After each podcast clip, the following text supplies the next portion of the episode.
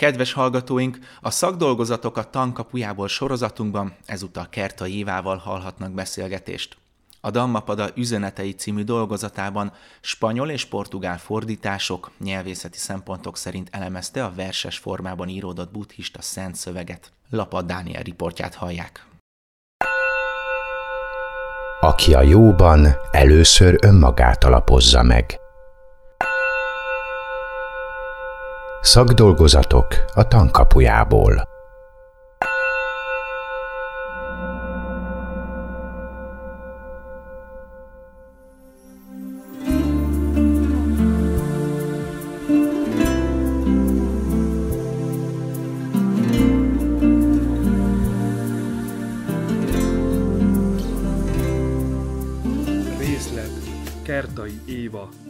Dammapada üzenetei című szakdolgozatából.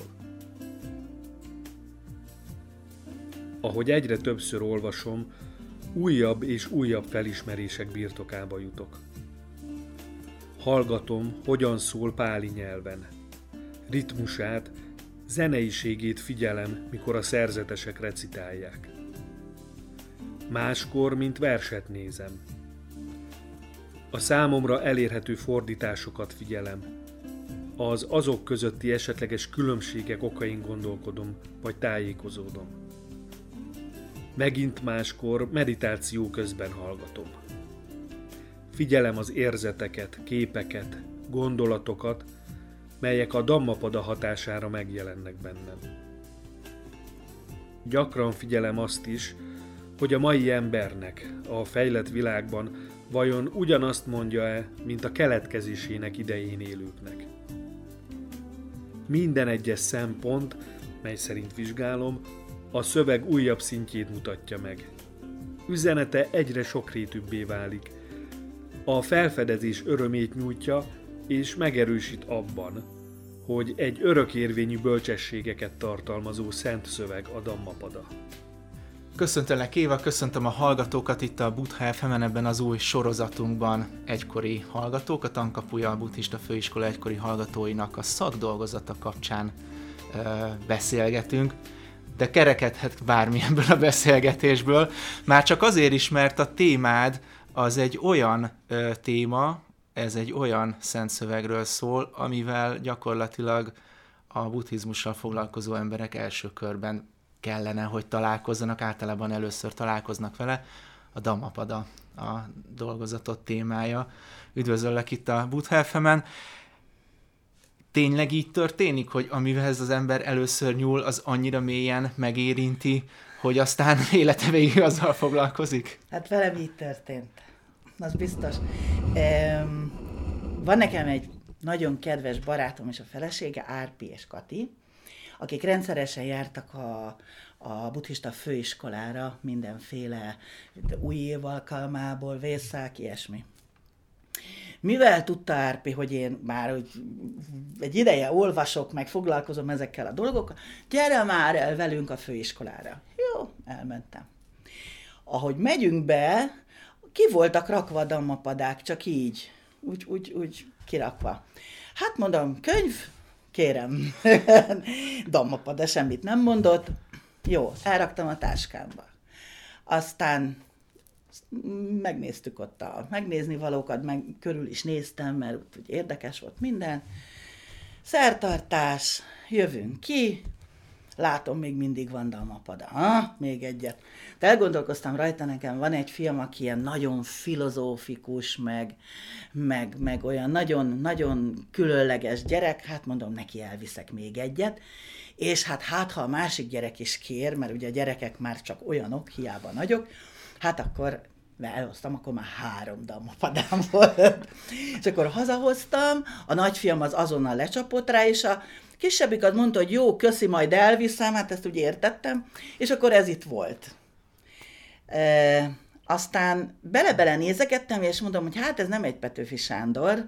Azt, hogy elnézegettem formára, hogy hogy vagy ez, akkor próbáltam felolvasni, akkor érdekes volt a, a páli része, olyan, olyan finnesnek tűnt az a sok kettős mással hangzó, meg minden.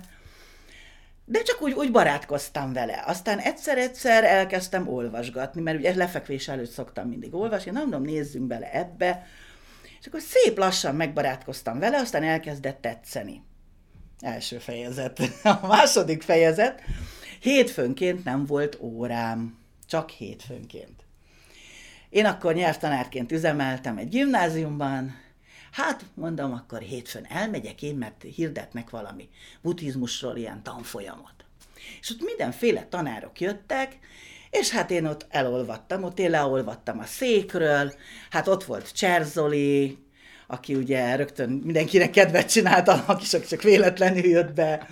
Aztán jött a, a körte, hozta a muzsikáját, megmutatta a, a, a, a nyelvet, a, a hangzását. A zenész királyság, mondtam én.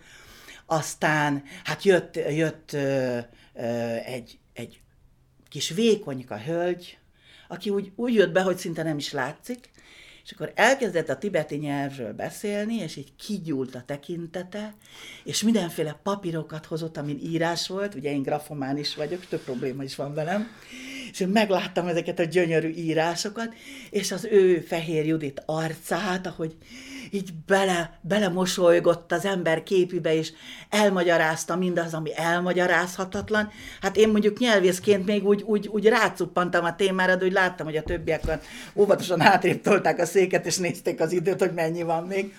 De hát azt mondtam, hogy hát én, hát én el vagyok ájulva. És jöttek a többiek sorba, tehát tényleg most csak azért nem mondom mind az összes nevet, mert nem, és aztán ez így ment, hogy minden alkalommal jöttek, jöttek, és én minden hétfőn ott ültem, lázasan jegyzeteltem, mert, mint mondtam, grafomán is vagyok, és akkor azt mondja az utolsó előtti órán a Cserzoli, hogy a jövő alkalommal szétoztunk egy ilyen kis feladatlapot, és akik megcsinálják, most mondok egy számot, 85%-ra, azoknak bevesszük írásbelinek a főiskolára.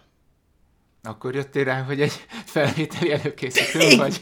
Hát tulajdonképpen igen. És akkor hát ezen ott jót mosolyogtam, hogy na, jó van itt, hát tényleg már rég jártam iskolában, már vagy három éve, vagy négy is van annak. És akkor, és akkor fogtam magam, és, és hát mondom, akkor ez virtusból meg kell csinálni. Megcsináltam, mondták, hogy az jó, és akkor bementem azért a, a hogy mondják ezt, a tanulmányosztályra, igen, a Győri Petihez, és aztán mondom neki, hogy te figyelj, itt most mondtak valami ilyet, meg olyat, most hogy van ez, mi van ez? És akkor kiderült, hogy mennyi egy fél év, akkor fölmostak utána, és akkor hát mondtam, hogy hát azt nagyon sajnálom, de ennyit még megsporolni se tudok egy év alatt, nem hogy kifizetni. És azt mondja nekem egy Győri Peti, hogy de figyelj, és a többi diplomádat azt hogy csináltad? Fizetős volt, vagy állam is? A fele tudja, én nem fizettem semmit. Na de kettőért nem lehetett nem fizetni. Úgyhogy Győri Peti rávezetett, mutatom, a bolond, több konstellációban is, hogy hát nekem államilag jár még ösztöndíj, mert hogy én mindegyiket fizetős volt, csak a cég fizette. Á, és ezt nem tudtad, hogy Én fizetős ezt, diplomát. Hát tudod, mi van? Hát mondom, a bolond. Megy, érted, mondták a cégnél, hogy menjek el közgazdásznak, jó, elmentem. Aztán bementem a Kossuth gimnáziumba, és akkor mondták nekem, hogy hát az jó, jó, hogy te szinkrontolmács vagy, de kéne egy, egy, izé, egy, egy ilyen irodalom szakos. És jó, elmentem Szegedre, azt is megcsináltam, de én nem, az alapítvány fizette. Uh-huh. És kiderült, hogy én friss nyugdíjasként, akkor mentem nyugdíjba, állami ösztöndíjas, nappal is tanuló lettem, beültem a huszasok közé, és egy olyan hónap alatt levetköztem a tanári gondolataimat, mert egy hónap azért kellett, amíg, amíg újra tanuló lettem, és akkor, és akkor elkezdtem a damapadát olvasni úgy, ahogy, ahogy, ahogy elkezdődtek a, a tanítások. És, és nagyon jól kezdődött az egész, ilyen takiféle indológ, ilyeneket, valaha nagyon király volt, és, és egyre érdekesebbek lettek ugye a versek, meg minden, és aztán utána megint csak a fiókomba, illetve a, nem a fiókon, de a hátsó részében a tatyomnak. Ott volt a damapada, mert ezt kell tanulni, meg azt kell olvasni, meg mit tudom én, és akkor egyszer csak damapada, fóris.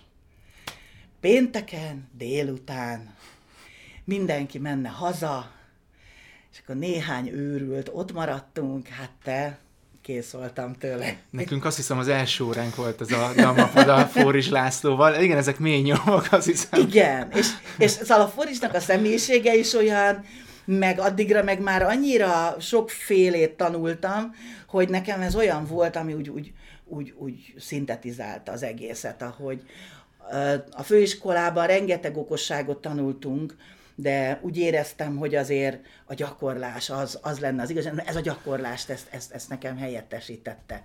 Úgyhogy így aztán Dammapada teljesen beugrott egyes számúra, és akkor már nem is gondoltam rá, hogy írok belőle, hanem elkezdtem keresni a fordításokat. Ezt akartam mondani, hogy már az első észrevételeid, első benyomásaidból érződik, hogy téged a nyelvi része, a nyelvész Aha. része érdekelhetett Igen, igazán. Nagyon. Ezt talán talán az elejénet kihagytuk, de nyelvtanár is vagy. Igen. Tehát, hogy ez nem olyan meglepő.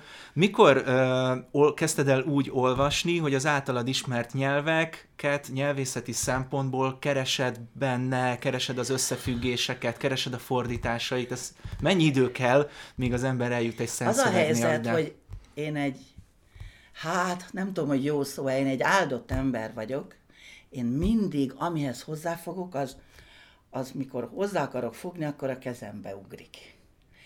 Például, amikor már azon gondolkodtam, hogy, hogy, hogy ez a damapada, ez nagyon-nagyon szuper, és hogy, hogy ö, milyen jó lehet az, hogy, hogy más nyelvekből átnézni, meg ugye akkor már lehetett látni, hogy ezek a páli kifejezések milyen, milyen izgalmasak fordításban, stb.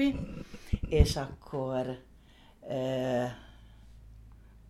Vég József kezembe nyom egy ilyen vastag könyvet, azt mondja, tudom, hogy te szereted, mert sokszor nézed a könyvtárban, mert ő azt látja, hogy mit nézek a könyvtárban, ugye? És, és akkor ott meglátod spanyolul, ugye az a, az a nekem a legerősebb nyelvem a spanyol, meglátom, meglátom spanyolul, és olyan magyarázatokat látok hozzá, amit viszont még nem olvashattam, mert ugye a nagy része angolul van. Tehát ott tulajdonképpen összegubancolódott a, a, hogy mondják spanyolul ezeket a magyarul sem mindig egyértelmű szavakat, Másrészt pedig, hogy, hogy ki, lehet aktu- ki lehet kapcsolni az angol fordításokat, és akkor hirtelen a nyelv, meg a, meg a kedvenc dammapad, ezek így összecuppantak, és akkor onnantól az már ilyen, ez egy kihívás lett. Mert abban a pillanatban ugye beugrott, hogy na ezt vagyok, hogy mondják olaszul, na ezt vagyok, hogy mondják portugálul, ugye a másik erősebb nyelvem a portugál, az olasz az már kevésbé, de passzívban még oké, okay. akkor elkezdtem turizni az oroszt, Uh-huh. Akkor kiderült, hogy az orosz az egy híres fordítás, és hogy hú, hát akkor elő kellene venni a régi orosz tudásomat, és akkor tulajdonképpen a, a leg izgalmasabb nekem mindig az volt, hogy mi az, amit nehéz lefordítani. A címeknél például hogy, hogy miért van az, hogy az egyik így fordítja, a másik úgy fordítja, stb. Tehát nem lehetett már szétválasztani, de hát az a könyv, az, az nekem egy, indítás volt, hogy erről ennyit lehet beszélni, hát akkor na, na hát persze. Hogy tudtad leszűrni, vagy hogy tudtad, hogy tudtad szűkíteni azt a témakört, aminek végül is a szakdolgozatba be kellett kerülnie, jól látom, nálad is egy ilyen 31 néhány oldal született, közben meg, közben meg nagyon vastag könyveket mutatsz, meg tudom, hogy íróktól, szerzőktől kaptad meg külföldről a, a többi anyagot. Tehát egyszer csak el kellett jussál oda, hogy na jó, akkor ennek most csak ezt a részletét nézem. Ugye a szakdolgozatodból kiderül, hogy kifejezetten egy fejezetre, sőt azon belül is egy, gyakorlatilag egy szóra ö, szűkítetted a, a kutatási témát. Hát igen, ennek, ennek egy nagyon földi oka van. Én passziváltam is, nem azonnal csináltam meg a dolgozatot, én úgy éreztem, hogy nekem ide az egész világot, és én az egész dammapadát fel akartam dolgozni természetesen. És ugye sokszor mondják, hogy a kevesebb az több, de hát kifigyel oda, amikor itt mindenfélék vannak.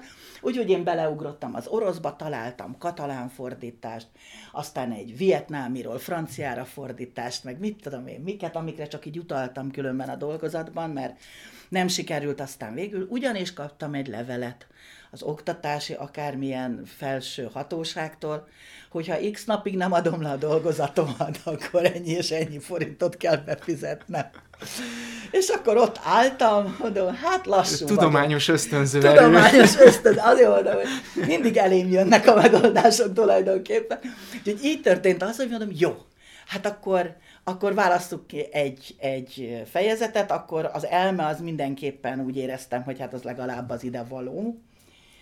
És akkor kiderült, hogy a katalán fordításban az elme nincs benne, akkor kiderült, hogy az olaszok, az összes, az angol, az egyik egy német fordítás alapján készült, és akkor szépen azt mondtam, hogy akkor maradnak azok, akik páliból fordítottak, és akkor azon belül most már csak az elme, és akkor elhatároztam, hogy ha majd ennek mind vége van, most ezt leadom, és akkor ha majd vége van, akkor én majd, majd valahogy másképp fogok neki, hogy azért ugye a végére érjek, mert hát mit tudom én, mennyi időm van még hátra, és ez egy nagyon nagy anyag. Úgyhogy ezért volt az, hogy aztán ilyen, ilyen szűkre szabtam, mert valahol azt hiszem, hogy jó volt ez a beavatkozás, mert én úgy belefeledkeztem ebbe, és olyan jól meg voltam benne, hogy nem biztos, hogy a végére értem Jót volna. tett ez az ösztönző Igen, erő. szóval kellett ez a lökés, hogy legyen valami. És kiválasztottál egy fejezetet, de nyilván azért ez motoszkált benne már előtted is, hogy ez talán ez a fontosabbik része, fontosabbik fejezet számodra, mert egy kicsit személyes történetet is megosztasz a dolgozatodban, hogy, hogy te a meditációhoz használod Igen. a Dammapada szövegeket. Igen. A Dammapadában a nyílkészítő munkájának említése például a 80. és a 145. versben is megjelenik. Ugyanazzal a szöveggel, ami azt mutatja, hogy nagy fontosságot tulajdonítottak ennek.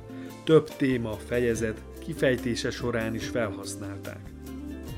Az akkoriban legnehezebb munkákkal jellemzik ezt a folyamatot. A nyílkészítést közöttük említi.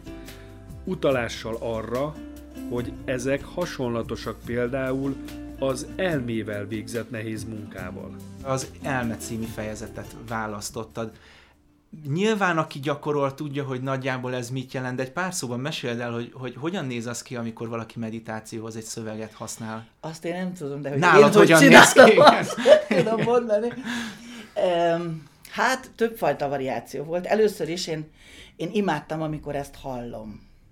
Na most a, a mm, interneten, a Youtube-on találtam a, a büntetés fejezetet páliul, imádom hallgatni. Akkor például nem is érdekelt, hogy mit mondanak. Akkor csak, csak tudod, az a, az a szavakon túli, az, az, az tökéletes volt, de hát kevés, kevés, a többit is kéne, meg minden. És akkor csináltam olyat, hogy ö, diktafonra fölmondtam, de mindig csak egyet.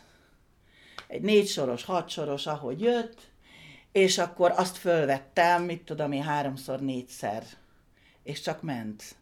És akkor utána, amik, az igazság az, hogy egy idő után már hallom belül, tehát e, akkor már nem kell, hogy halljam, mert akkor úgy, úgy elindul vagy megnyugszom annyira, vagy nem tudom, nem tudom. Szóval akkor az történik, hogy akkor, akkor úgy bele tudok már költözni, hogy, Hát, nekem ez egy hatalmas megnyugvás is, amikor, amikor ezzel, amikor a damapadával beszélgetek, erre azt mondták, hogy ez olyan spirituális, olyan spirkós, vagy mit üzen nekem a damapada, hát akkor vállalom, nagy cucc elfér a többi között. De, de van olyan is, hogy, hogy csak olvasom. Tehát olvasom, és, és olvasom folyamatosan, tehát csak a négy sort olvasom, és újra, és újra, és akkor először csak a szavak, aztán az értelmek, aztán már csak a szavak, aztán már nem tudom, és, és látom magam előtt, de, de akkor, akkor valahogy néha olyan képek is följönnek, amelyeket sose láttam, mert hogyha emlékeket hoz föl, hát szuper, emlékeket hoz föl, de néha olyan, olyan érzetek, meg olyan képek jelennek meg, amelyekre nem emlékszem, hogy valaha láttam volna. Tehát, hogy nagyon, nagyon izgalmas ez a Dammapada dolog. Én járok minden évben egy elvonulásra, és ott elviszem magammal, és a többiek azok általában ülnek még ott, és beszélgetnek, meg minden, én meg mindig mondom, hogy álmos vagyok, és akkor megyek a kis lámpácskámmal, és akkor egyedül bemegyek a szállásomra, minden, és én még ott adom a padával egy kicsit, kicsit el, el, elandalodok.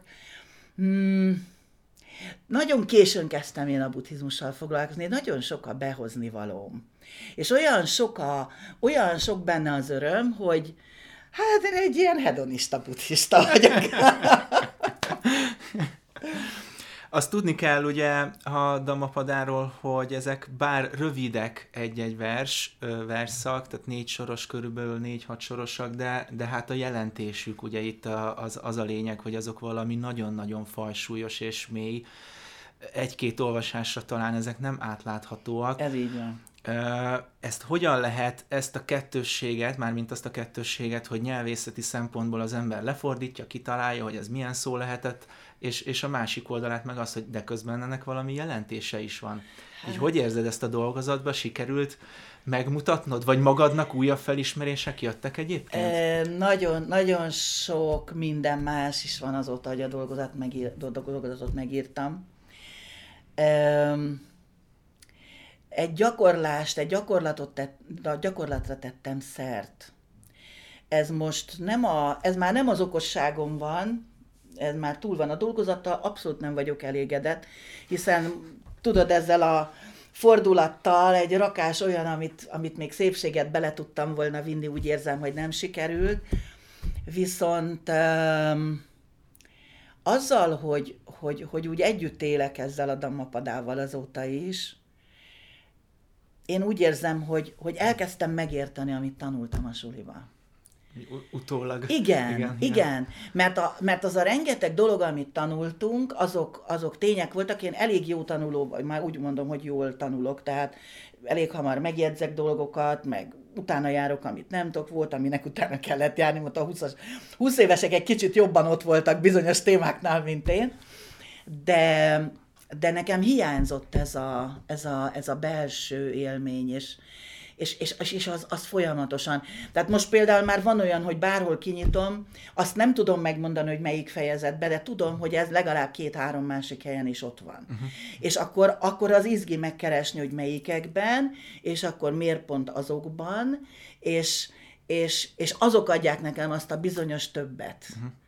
Hogy én most, most most olyat csinálok, tudod, mintha egy ilyen szövet lenne, aminek a különálló szálait addig húzigálom össze, míg egyszer csak egy minta ki fog alakulni belőle, amit lehet, hogy senki nem ért. Csak, csak én tudom, hogy ezt én azért csináltam így, mert ezt láttam benne, azt láttam. Tehát ez az én kis szövetem, amit, szövődik mostanság. Hát ha már nyelvészet és szövet, akkor ez nem is rossz példa, mert ugye ez a buddhizmusban ez hát tulajdonképpen magát a a folyamatot, magát a gyakorlást jelenti. Igen. Van egy része a dolgozatoknak, amiben le kell írni, hogy milyen módszert, milyen módszertant választottál. Egy-kettőt az ember így belelapoz nyilván mielőtt elkezd írni. Sok esetben azt látom, hogy ez úgy viszonylag az unalmas része, kötelező leírni néhány mondatba. Viszont nálad van egy érdekes fordulat, mert hogy téged a portugál változat, a portugál fordítás is érdekelt, viszont nem találtad meg, vagy legalábbis itthon nem volt megvehető. Hogyan kezdtél el utána nyomozni?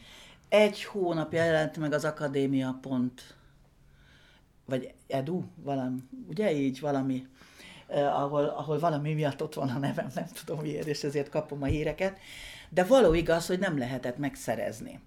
És hát eh, azt láttam, hogy van erre utalás, de hát az, a Lisszaboni Egyetemre írtam, nem válaszoltak, hát akkor én fölmentem a Facebookra, jó kis Facebookra, és addig kerestem, míg a szerző ott volt.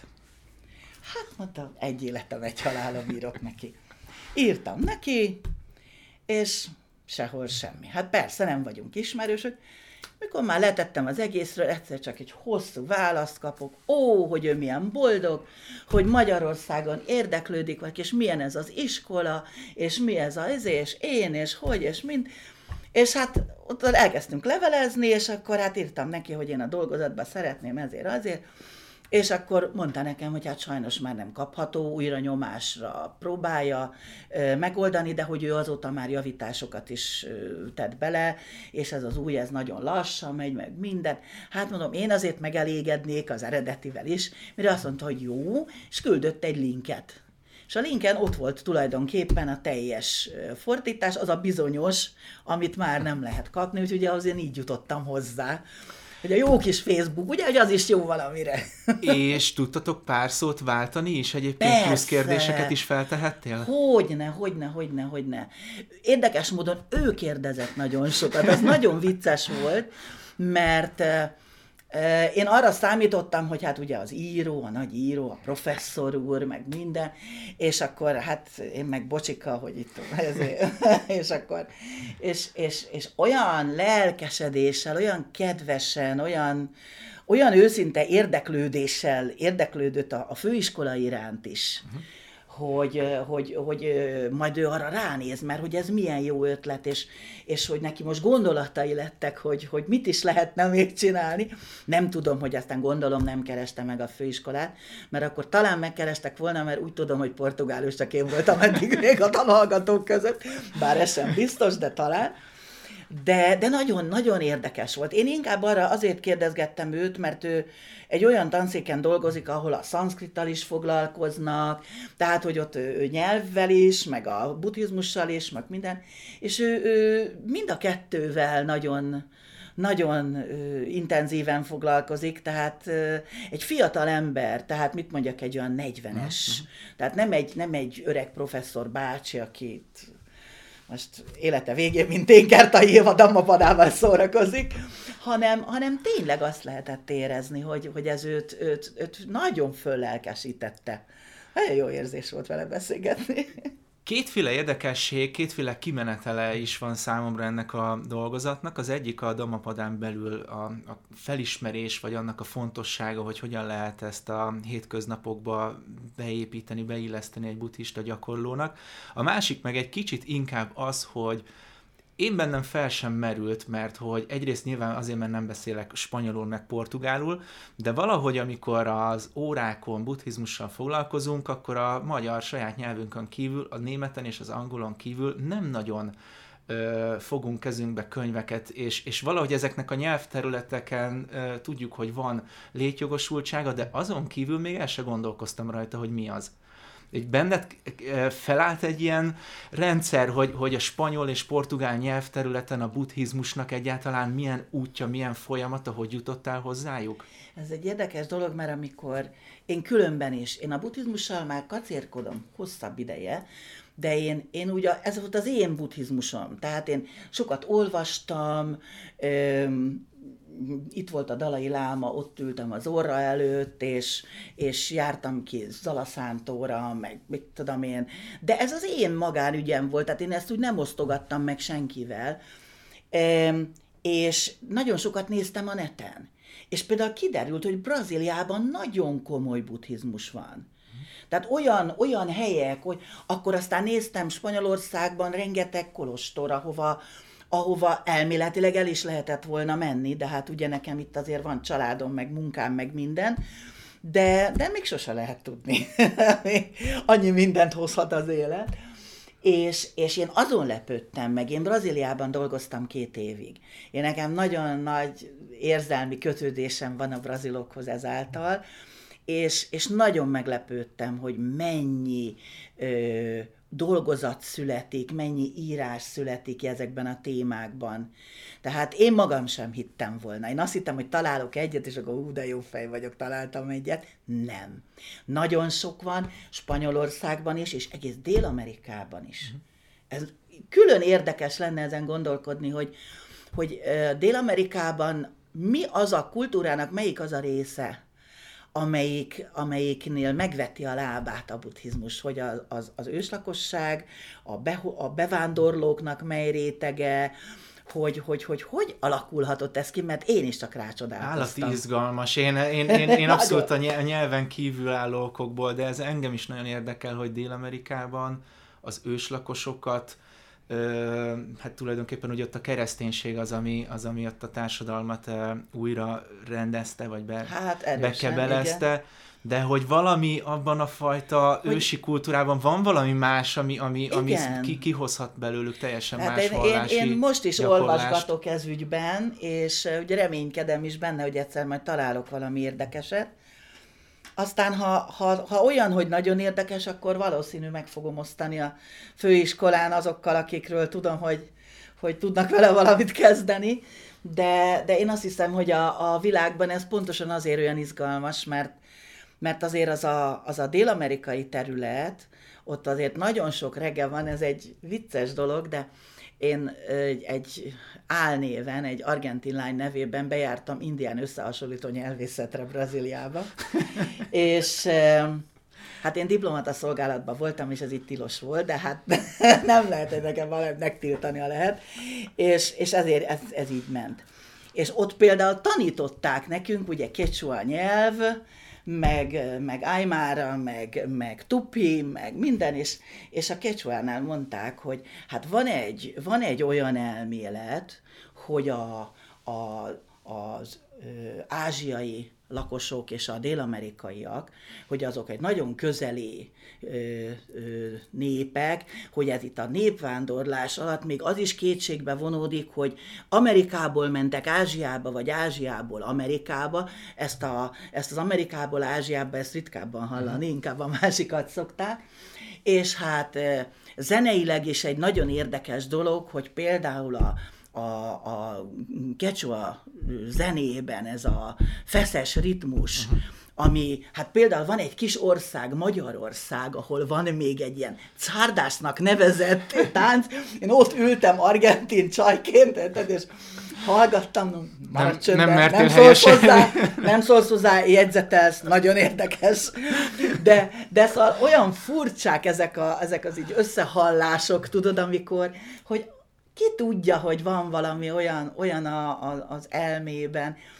Szeretem ezeket a dél-amerikai legendákat, úgyhogy én most tulajdonképpen azzal szórakozom, hogy van itt egy könyvecském ilyen buddhista legendákról, meg van egy pár ilyen latinamerikai, és most azokat olvasgatom, és próbálom megnézni azt, hogy hát, ha van köztük valami, valami olyan közös a kultúrában, ami, ami esetleg kihozhat valami, valami újat, valami izgit, valami érdekeset. Ez még a dolgozat folytatása, vagy abból hmm, kezdtél el gondolkodni? De ott kezdődött, vagy? minden ott kezdődött, igen. Én sokáig nem is tudtam, hogy miből írok, mert úgy ezt is élveztem, azt is tetszett, amaz is, szóval hogy nem tudtam, hogy mi legyen.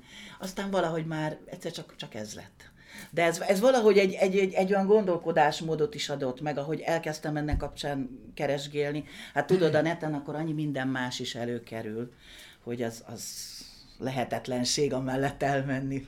Egy kicsit az ilyen technikai kötelező hátteréről, kivel írtad a dolgozatot, ki volt a konzulens? Vég József, Vég József volt, és hát ő meg nagy Dammopada rajongó. Ezt megmondom őszintén, nem tudtam mert Vég József nem arról híres, hogy locsok fecseg reggeltől estig, úgyhogy ő a kis, kis nyugalmával ott ült, de ő látta, hogy én miket szedek le a polcról, és mindig hozott nekem valamit.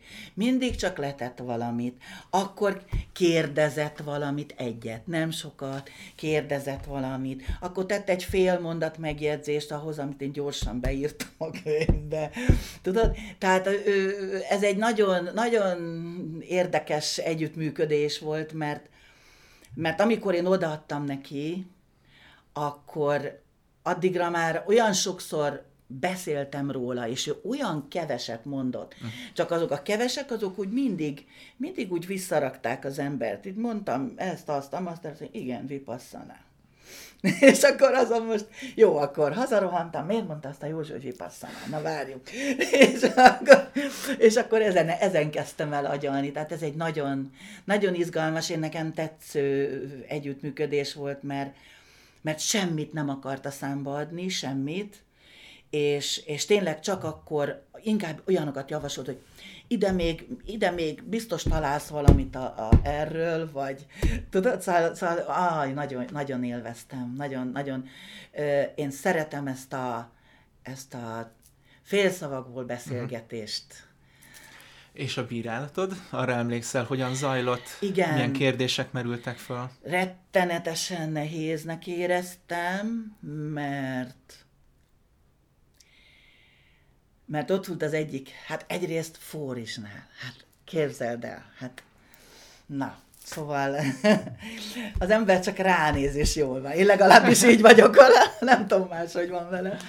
De én, én szeretem ezt a, ezt a hévvel, imádattal végzett munkát, ezt a, ezt a sokszor a, a, a kronológiából kieső, de, de igazából mindig, tehát hogyha az ember figyel, akkor vele van, és nem felejti el, amit mit mondott előtte, akkor összeáll azért az, csak arra tényleg figyelni kell. Tehát ez a hátradőlök, és ugye a ceruzámat rákcsálom, az úgy nem megy a forisnál. Kell egy fél év, egy év, amíg az igen, ember ráérez igen. arra, hogy ő miket kapcsol össze néha, mert, mert abszolút nem a időrendiség, meg a... Igen, de, de tudod például, hogy arra gondolok, hogy ennek az egész világnak nem az időrendiség volt a, a rendező elve. Tehát igen, akkor, akkor ezt is tegyük hozzá, és, és gondolkodjunk így, mert végül is én egy annyira strukturalista világban élek, ugye? Ahol minden időben is rendben van, kocka, jobbra összeadod, egyezik, alul összeadod, egyezik, minden hogy ebből kirándulni azért izgalmas, mert először az ember nagyon megzavarodik, és uh, engem először a Forizsnak a, a, a lelke hatott meg, az a, az a ké, odakészülés, az a, az a pillanatok alatt kitárulkozott, és fú, nagyon, nagyon szeretem az ilyen előadásokat. Igen, én azt hiszem érzem. És ott volt a védésen? És ott, ott hát nála védte. Nála védtél. Képzeld el. Hát az csodás volt. És bennült nagy kedvencem Taki akinek az exegézise volt az egyik, ami miatt azt mondtam, hogy igen, ezeknek a szövegeknek neki kell állni. Ezért volt az, hogy utána egy fél évre csak úgy per külsős beiratkoztam a körtéhez is, mert akkor nézzük már meg ezt a páli nyelvet rendesen, mert, mert hát azért ez most már így, így akkor izgalmas volt, hogy, hogy tudtam, hogy Damapada, és hát képzeld el, hogy Judit, eh, akivel hát egy életre szóló barátságot kötöttünk, szó szerint az utolsó napjáig ott voltam nála, hogy, hogy ő meg elkezdte az éket a, az Udánavargából, meg a Damapadából hozta az éket a tibeti uh-huh. fordításokat a klasszikus tibeti órákra. Én ilyen üzére, speckkorra uh-huh. iratkoztam, csak be, mert nekünk tudod, ez volt a lehetőség de hát, hogy ott és ott és mennyit, és akkor, mikor a, a izével, a, a körtével fordítottuk, és akkor én mondtam, hogy 374, mikor meghallottam, mert előző órán a Judittal azt fordítottuk, mindenki csodálkozva nézett rám, hogy a külsős, én meg próbáltam szerény arccal lefele nézni, de nagyon élveztem, meg a körtének is így, így fölnézett. Szóval, szóval annyian, annyian ö, támogatták, segítették a lelkükkel, a, inkább úgy mondom a lelkesedésükkel. Tehát amikor azt látom, hogy ez ennyi embernek okoz örömet, akkor én nem tudom azt mondani, hogy hogyan hagyjuk már. Ez nem magával, teheti meg az ember azt, ragad. igen, igen. Egyszerűen magával ragad. A, ha van egy felkészítő kurzus, ahol a szakdolgozatról beszélünk, akkor hát nem a lelkesedés letörve, de azért, azért a realitás talaján maradva el szokták mondani, hogy hát ezt a dolgozatot olyan nagyon sokan nem fogják elolvasni. Az ember első, elsősorban magának csinálja. Na most ez a műsor az egyik törekvés, hogy ez ne így legyen, és innentől kezdve tényleg van talán majd egy olyan tétje, a jövőben még nagyobb tétje, hogy ez bizony többen is elolvashatják, megnézhetik ezt, ezeket a dolgozatokat, hogy neked van egy olyan konklúziód, hogy, hogy mit szeretnél, hogy aki ezt elolvassa, aki, aki ez alapján mondjuk a dalmapadát majd a kezébe veszi, hogy az, hogy ez egy milyen szemléletet, mit kapjon, vagy mit, mit keressen majd hm. ebben a, ebben a szövegben. Figyelj, tudod mit? Azt, hogy szerintem annyi damapada van, hány ember elolvassa, ez mondjuk minden versel így van. Ezt én már, már megtanultam életem során, hogy a verset a költő azt nekem írja, amit nekem mond az a vers, az nekem az. Eh, ahogy te ugye mondtad és láttad, hogy, hogy engem alapvetően a nyelvi része, meg az érzelmi része volt, ami vezérelt, lesznek olyan emberek, akiknek ez tök más oldalról lesz nagyon izgalmas és érdekes. Én azt hiszem, hogy aki a buddhizmusban ö, elkezd ismerkedni önmagával, meg úgy a világgal, az, annak a Dhammapad ez egy nagy segítség lesz. De hogy hogy lesz segítség? Úgy, ahogy ő hozzááll. Tehát a Dhammapadában talán pont ez a csodálatos, hogy, hogy, hogy mindenkinek lesz majd kedvenc fejezete, meg, meg olyan, aminek, meg hát, hogy ez hogy került ide, és, és igen, és azon fog gondolkozni, ez hogy került ide, akkor az lesz az ő, ő külön kis felfedezése, ez, ez mindenkinek sajátja lesz, és más.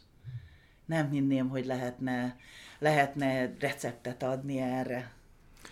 Köszönöm szépen, hát nem is reméltem, hogy igazi receptet kapunk, hanem csak a, csak a kedvet inkább hoztad igen, meg vele, és a kíváncsiságot szerintem. Igen. Úgyhogy remélem másnak is meghozza, hogyha esetleg a te dolgozatodat, vagy a, vagy a dalmapadát a kezébe veszi. Köszönöm Pedig szépen. Köszönöm szépen, hogy megláttad a dolgozatomat. ha a verseket egyenként olvassuk, észrevehetjük, hogy az elmével végzett gyakorlatot legtöbbször az irányítigével fejezik ki. Idegen nyelvi fordításokban az ellenőriz szó jelenik meg, de az elme legyűrése sehol nem szerepel. A meditációban felmerült gondolatok sokszor óriási erővel törnek fel. Komoly megrázkódtatást is okozhatnak a kezdő meditálónál, de ezekkel nem harcolunk, hanem megismerjük, megvizsgáljuk és elengedjük őket, hogy többé ne zavarhassanak. Ez viszont egy óriási munka, hisz általában úgy élünk, hogy a zavaró gondolatokat, emlékeket elfolytjuk, esetleg érzelmekkel kiszínezve átértékeljük, vagy egyszerűen igyekszünk nem venni tudomást róluk.